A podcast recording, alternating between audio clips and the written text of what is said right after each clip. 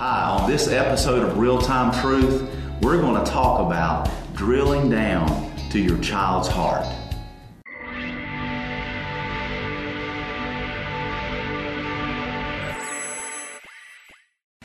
Well, welcome to the first episode of Real Time Truth. We will attempt to engage issues in the home, church, community, and culture with the truth of God's Word. I'm Matthew McNeil, And I'm Kevin Brown. And today we're just we're just just kind of launching this thing. I mean, it's our first one. It's so cool. We're so excited about it, but. In order to do that, I just want to kind of explain, and Kevin, you're going to do this for us. Yeah. Exactly, why are we doing this? Yeah, you know, I did a two minute Tuesday. In all honesty, they weren't two minute Tuesdays. What were they, Matthew? They were like a five minute Friday. Yeah, that's right.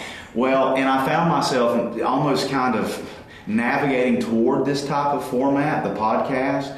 Two Minute Tuesdays had a four year run. They were great. A lot of people watched them. Also, I've been blogging for 10 years It's a long time for blogs. long time and but it's not that blogs are obsolete or even the, like a two minute tuesday but podcast is really the new medium that people are using and and i really feel like that we can take uh, topics like we're going to do today on do you have a child run home and, and expound on them mm-hmm. and really shine the light of God's word on these topics. And so I felt a podcast was the was really the the, the arena we needed to do that through. Cool. And so, Kevin, what will we be talking about in today's Yeah. opening podcast? You know, I went back, Matthew. I talked to you about this, and, and guys, I, I looked at the blog posts that I did for 10 years, and this is what's amazing. The number one blog post in 10 years that was clicked on over 72,000 times Do you have a child run home? And I thought, you know what? That obviously struck a nerve, so why don't we start with that one with our first podcast because it, it affects a lot of people. Okay, and so uh, just so that we, especially for those of you who are watching this or listening to this for the first time and you don't know Pastor Kevin, uh, tell us a little bit about your family. Uh, what are the ages of your kids? Yeah, I, I've kind of got um, like two sets. I've got an older two, I've got four children and a younger uh, pair. Um, my older children, I've got a daughter that's married. Uh, I've got three grandchildren. Um, she's 24 years old. I've got a 21 year old that just got married back in April. Um, no kids at this point yet. And then I have two 14 year olds, a boy and a girl. We adopted both of them from China. They're not siblings in, in, as far as from China. They are obviously now uh, as being adopted into our family. But uh, so I've got the older two that are biological that my wife and I, Pam is her name, been married for almost 29 years. We raised that set, and now we're raising this younger set. Doing it again. Doing it again. So, um, and my older kids tell me that, Matthew, I'm doing a better job on the younger two because I had good practice on the older two. And so I'm grateful for uh, Katie and Candace, the, uh, the two older ones. But uh, that, that's my background.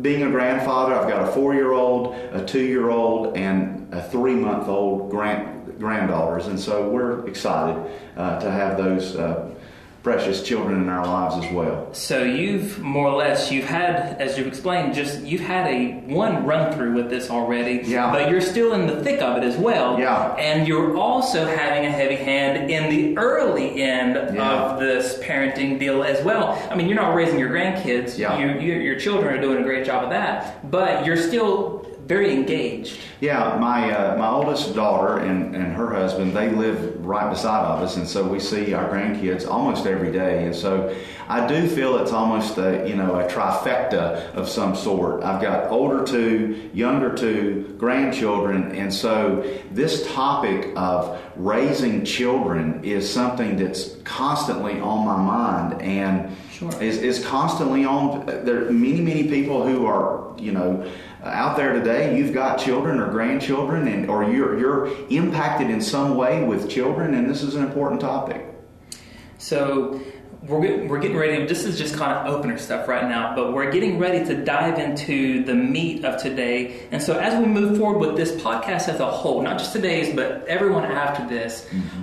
what angle are we approaching this from? What's making this different from others? Yeah. What's our guide? What's our authority on this? You know, Folks, I'm nothing. All I am, I'm a 51 year old man. I'm a pastor of a church. I'm a former business guy. So what? I've, I've raised a couple of kids. I got two more. So what? I'm nothing. I, am no James Dobson, okay? I, am no Jim Daly of Focus on the Family. I'm just Kevin Brown. And, and all I can say is from past experience, I hope to bring some things to light. But to say all that, what matters most is this book lying here on this desk. It's the Word of God. Real time truth this is what we've called this podcast, is shining the light of God's Word on issues. Mm-hmm. Because we all have an authority in our lives, whether we admit it or not. Some people take their authority from a college professor. Mm-hmm. Some people take their authority from CNN or Fox News. Some people take their authority from a mom or a dad. None of that's necessarily terrible or wrong, but the ultimate authority and the premise that we will use today and through all of our podcast episodes is that this book is the Word of God. And we'll probably have a podcast one day as to why I believe it is the authority, but this will be our premise that we're going to try to look at what does the Word of God say about a topic, and we're going to try to shine light from the Word of God on that topic and provide real time truth. I love that idea, real time truth, because we're we're living it right now. I mean, we all have things going on, and it's one thing to know what's in the book. It's one thing to say, "Well, I believe this," but it's another to actually live it out. Yeah. And what do you do right in the moment? And yeah. so that's what we're, we're hoping to be able to kind of give some tools with. I know that that's what your heart is in it this, is. and it's exciting to be a part of it. So then, the Word is our guide. The Word is our authority. Yeah. So how does that shape today's topic? Yeah, well, we're talking about kids. We're talking about raising children. Um, it's a crazy culture. It's a crazy world. Okay, how do I raise kids? I mean, am, am, am I, I'm standing in Walmart and, and do I count to 10 when I want my kid to do something? By the way, that makes you look dumb when you do that. Don't do that because they're only going to obey when you get to nine. Okay? And the other nine seconds, people are watching you as you count to 10. You don't have to count. Here, here, and here's what I'm driving toward. We're going to use the Word of God and we're going to look at what does the Scripture teach about raising children. Well, let's look at Jesus. Jesus is our model, Jesus is our guide. For instance, you look at Luke chapter 2. Jesus, at the age of 12, lost him, couldn't find him. Joseph and Mary found him in the temple, said, Didn't you know I had to be about my father's business? And the Bible records at the end of Luke 2 that he went back to Nazareth and he was submissive and obedient to his family. Mm-hmm. And so here is the Son of God being in submission to two people that he created.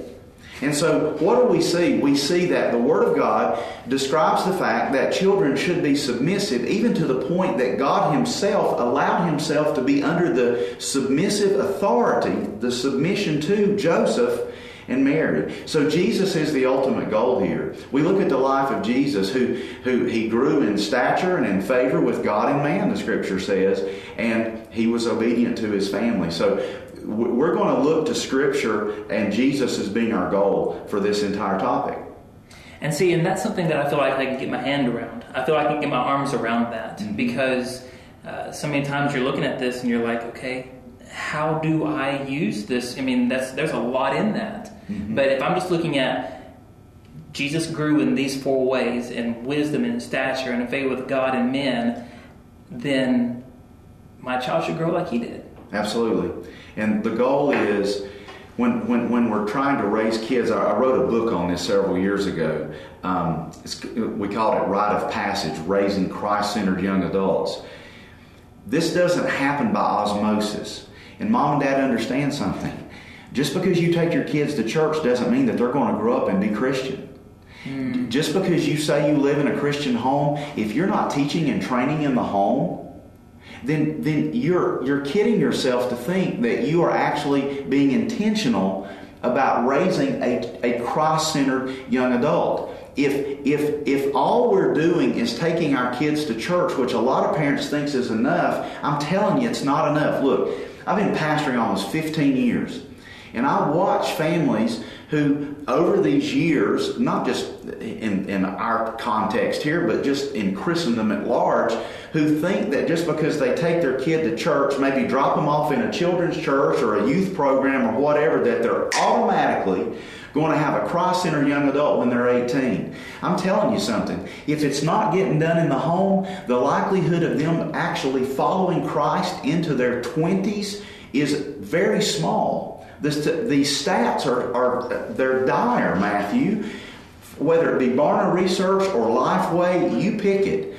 The majority of Christian teens who are raised in quote unquote Christ centered homes you pick the study. Between 80 and 92% of those kids will walk away from the faith by their 20th birthday. And that's riveting to me. And, and, and parents are almost shocked. Well, I took them to church and we had a little prayer over our meal and we did the now I lay me down to sleep. I pray the Lord my soul to keep. What happened? I'm going to tell you what happened. The world and the culture, particularly through these things today, is actually doing more to shape our kids' lives than we are. Mm. Going to church for a couple hours a week in a 168 hour week is not getting the job done. It's what's happening in the home that's going to be critical.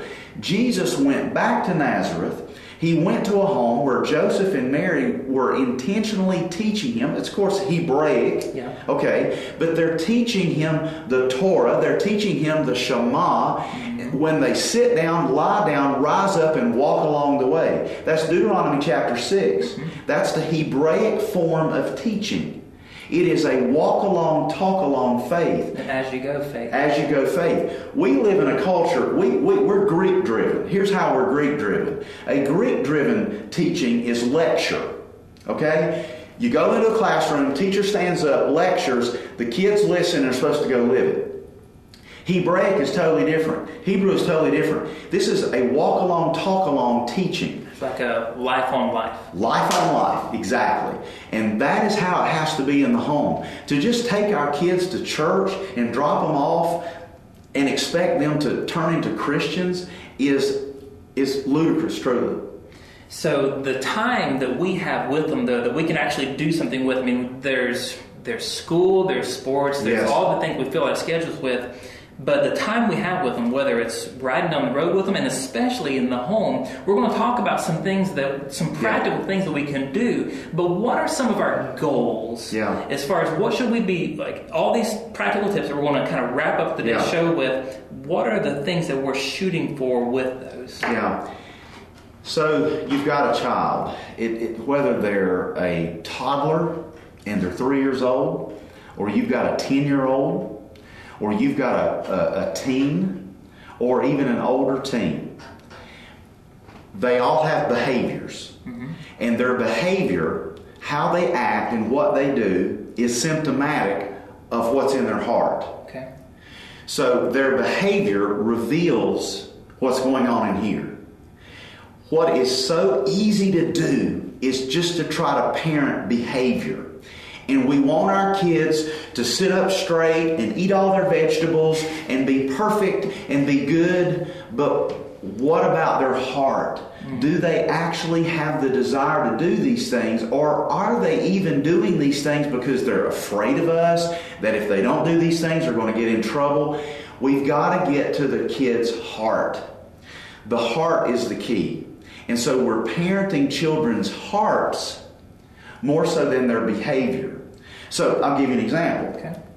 I say to my 14 year old daughter, hey, honey, your room is an absolute trashed wreck, okay? Like a tornado has been through it. Baby, come on, clean this up, okay? It's Saturday, you've got a little time, clean up the bedroom, okay? All right.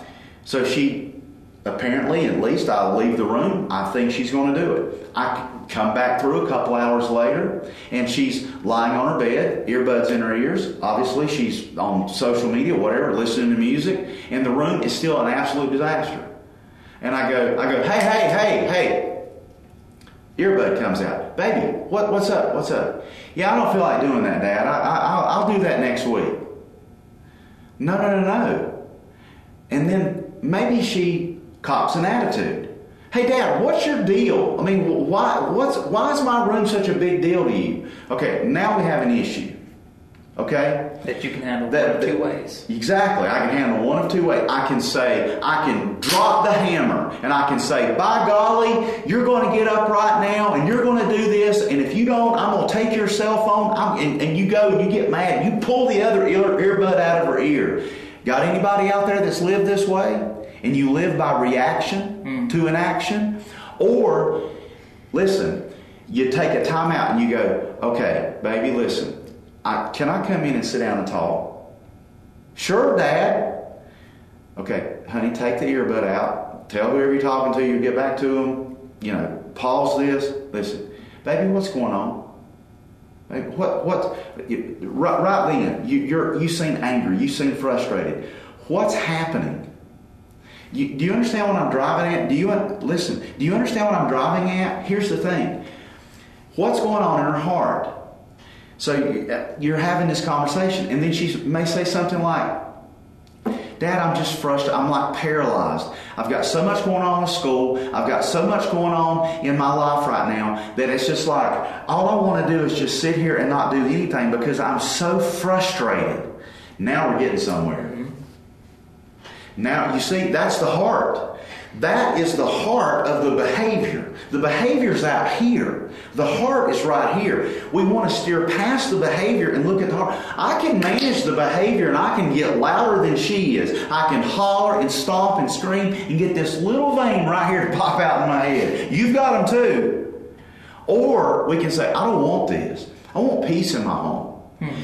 And so what, what we do is we begin to cultivate the relationship so the child knows, yeah, I want you to be obedient, but I actually care about you. Baby, what's wrong? It, you seem frustrated. You seem tired. You seem there can be a myriad of things that could be happening, but we parent the heart, not just the behavior. And so many parents today they're, they're trying to raise these kids by way of just behavior, behavior, behavior, and they got all these rules and they got all these regulations, but I'm going to tell you something. Josh McDowell said this years ago rules without relationship leads to rebellion. Did you catch that? Rules without relationship leads to rebellion. We've got to work on the relationship. And that is the critical part of this whole deal with our kids. And that's not only intentional, it requires work. It does. It's, it's not something that just happens in the moment. There has to be a plan for it ahead of time. Yeah, it requires time. And so, one of the things that I'm, I'm so, uh, I guess I, I preach and, and try to champion, it, and it seems so simple, but we have to talk to our kids. Talk, talk, talk. It's so easy with the way we all live our lives. We're so busy. We live such harried lives. We work and then we get home and the kids are there and we're trying to get something to eat and we're trying to get started with the evening. They've got homework or if they're younger kids, there's baths and there's all these things. If they're older kids, they're still you still got to run out and get them at practice or maybe they're, they're teenagers and they're driving now and you know they don't get home till 8.30 or 9 o'clock so how do we intentionally do this how do how, with our schedules being so busy we we have to find times in the schedule to talk hmm. I know it sounds crazy, but you've got to actually schedule time to talk. So, so I ask parents this all the time. Is your kid's orthodontist appointment important? Answer, yes. Okay? Is your kid's doctor's appointment to get their physical so that they can play football important? Yes. Are you going to miss that appointment? No. But why is it that we do not schedule intentional time to talk in our families and to communicate the things of God to our kids? We will let this almost flow out of our lives and not even know that we have not seized the day. But there are parents though who are listening to this, and they'll say, "But I do talk to my kids. You know, whenever they get into the car from school, I'll say, "How was your day?" And they'll say, "It was good." You know, do anything fun today? No, it was just kind of a regular day. And I've talked to my kid for the day, Yeah. and Yeah. uh, or I mean, that's just, I, I, could go on with more examples, but that's pretty much the summation yeah. of all those. They would say, I, I've talked to my kid. Yeah. And, you know, I, I, I see this, you know, I'm out and about riding roads and, and things as well. And, and I see oftentimes a, a kid will be picked up at, at, school, and you know I'm waiting for maybe traffic to come out, and I see I see the kid in the back of the van. Let's say it's a 10 or 11 year old. Earbuds are in, and then mom's on the phone, so they're not communicating. You, you, know what I'm saying? We're just going from point A to point B, and then we're like, "Honey, did you get your homework done?" By the time we get home, and honey, you know, the, and so all we're doing is is we're just we're just giving updates. We're giving we're giving. It's like a news report. Mm. How was the news today? And we're not actually talking. It's surface level. It is very surface level, and so we have to be intentional. Hey, can I say this? I have found that one of the best times to actually talk to our kids is right before bedtime. It's almost like when the guard goes down, hmm. truly.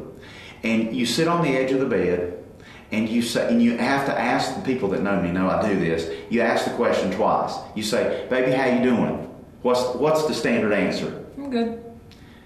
Honey, honey, look at me. How are you? Really, how, how you doing? Talk to me. That's digging deeper you may be watching this or listening to this podcast and you go, yeah, but I don't have that kind of relationship with my kid. They're just going to totally turn me off. I get it. But that's why you got to start. You got to begin somewhere. Mm-hmm. You begin. You even go ahead and inform your kid. Hey, I've listened to this podcast with this this guy, I don't even really know who he is, whatever. But but you know, I've got thinking about this. I really want to get to know you, and so this is a new day in our house. I'm going to start asking you more questions because I really I love you, and I want you to know that I care about you mm, to the point that I want to be your champion.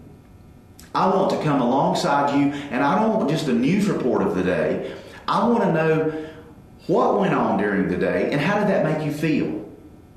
What happened today? Well, there was a fight at school, and this, this, these two girls got into it. I mean, there's pulling hair off. How, honey, how'd that make you feel? How, you know, and talk about it. Scared, afraid? Did, did it? Did it? Did it? You know, get into the details of it. But mom and dad, it's so easy because when we get home, we what do we want to do? We're like water. We flow to the area of least resistance. We hmm. want to veg out. We want to rest too. But I'm going to tell you, listen, oh my goodness, I've had to remind myself of this. My real job, my real ministry begins the moment that I turn the doorknob to my house. Hmm. I'm a pastor. And it, do you know how easy it is for me to pastor everybody else and save nothing for home? I have a motto save something for home. Save something for home. You can't give it all away at your job. You can't give it all away at your hobby or, or, your, or your kids' sporting activities. Save something for home. And it goes back down to a, a life that we're all busy. And we have to begin to look at okay, what is really important to me? Well, and so and as you're talking about all these things, the main emphasis here is this takes time. Yeah.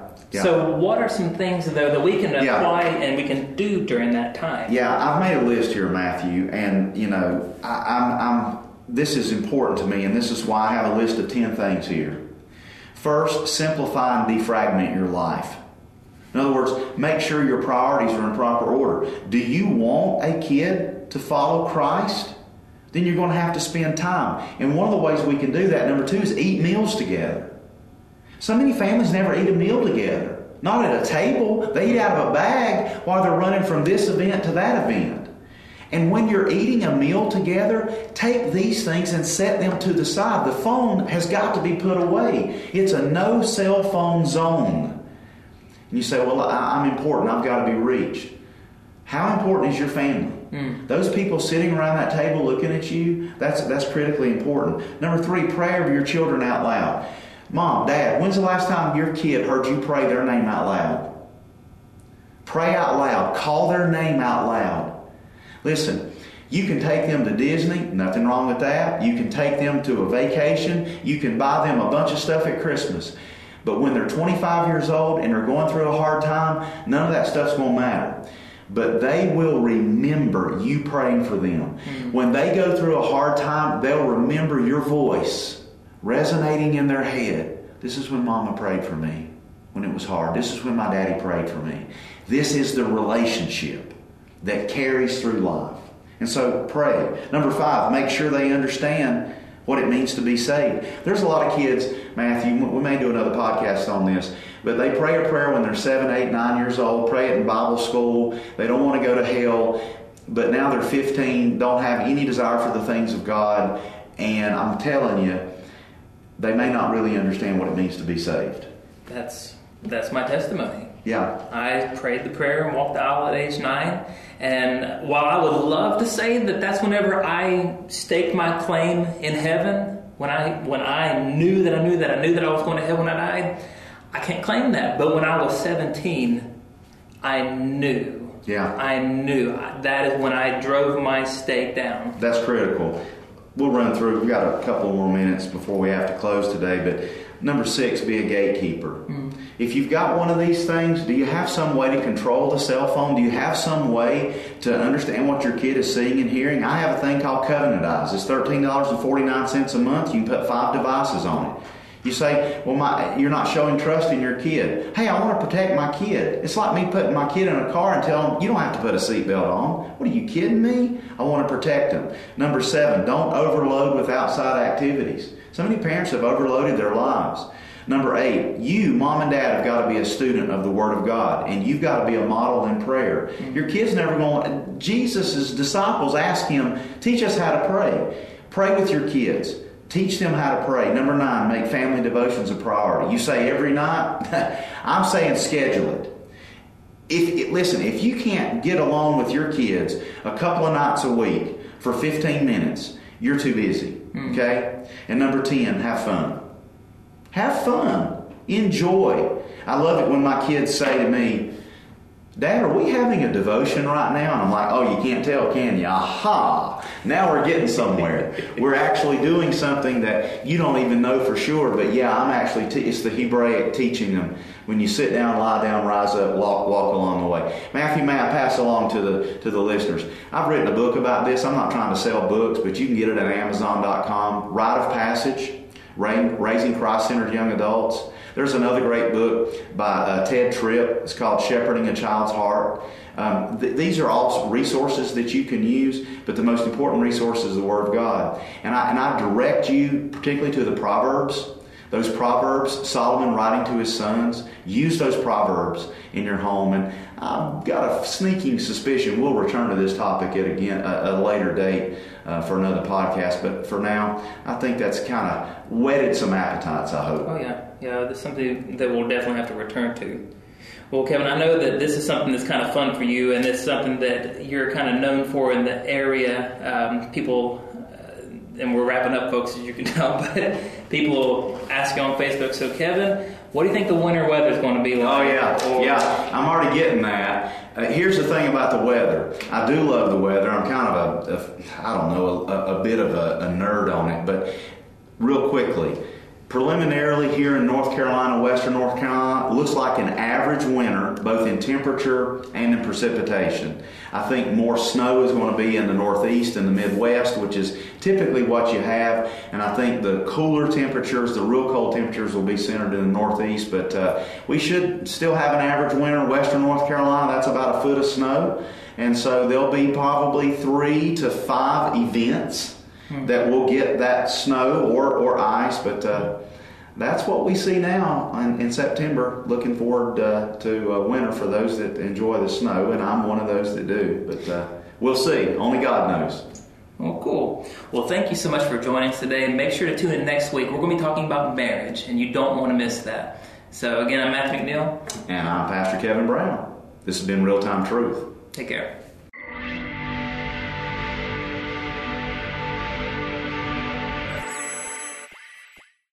Hey, thanks for watching this episode of Real Time Truth. Be sure to subscribe to this channel to gain instant access to all future content.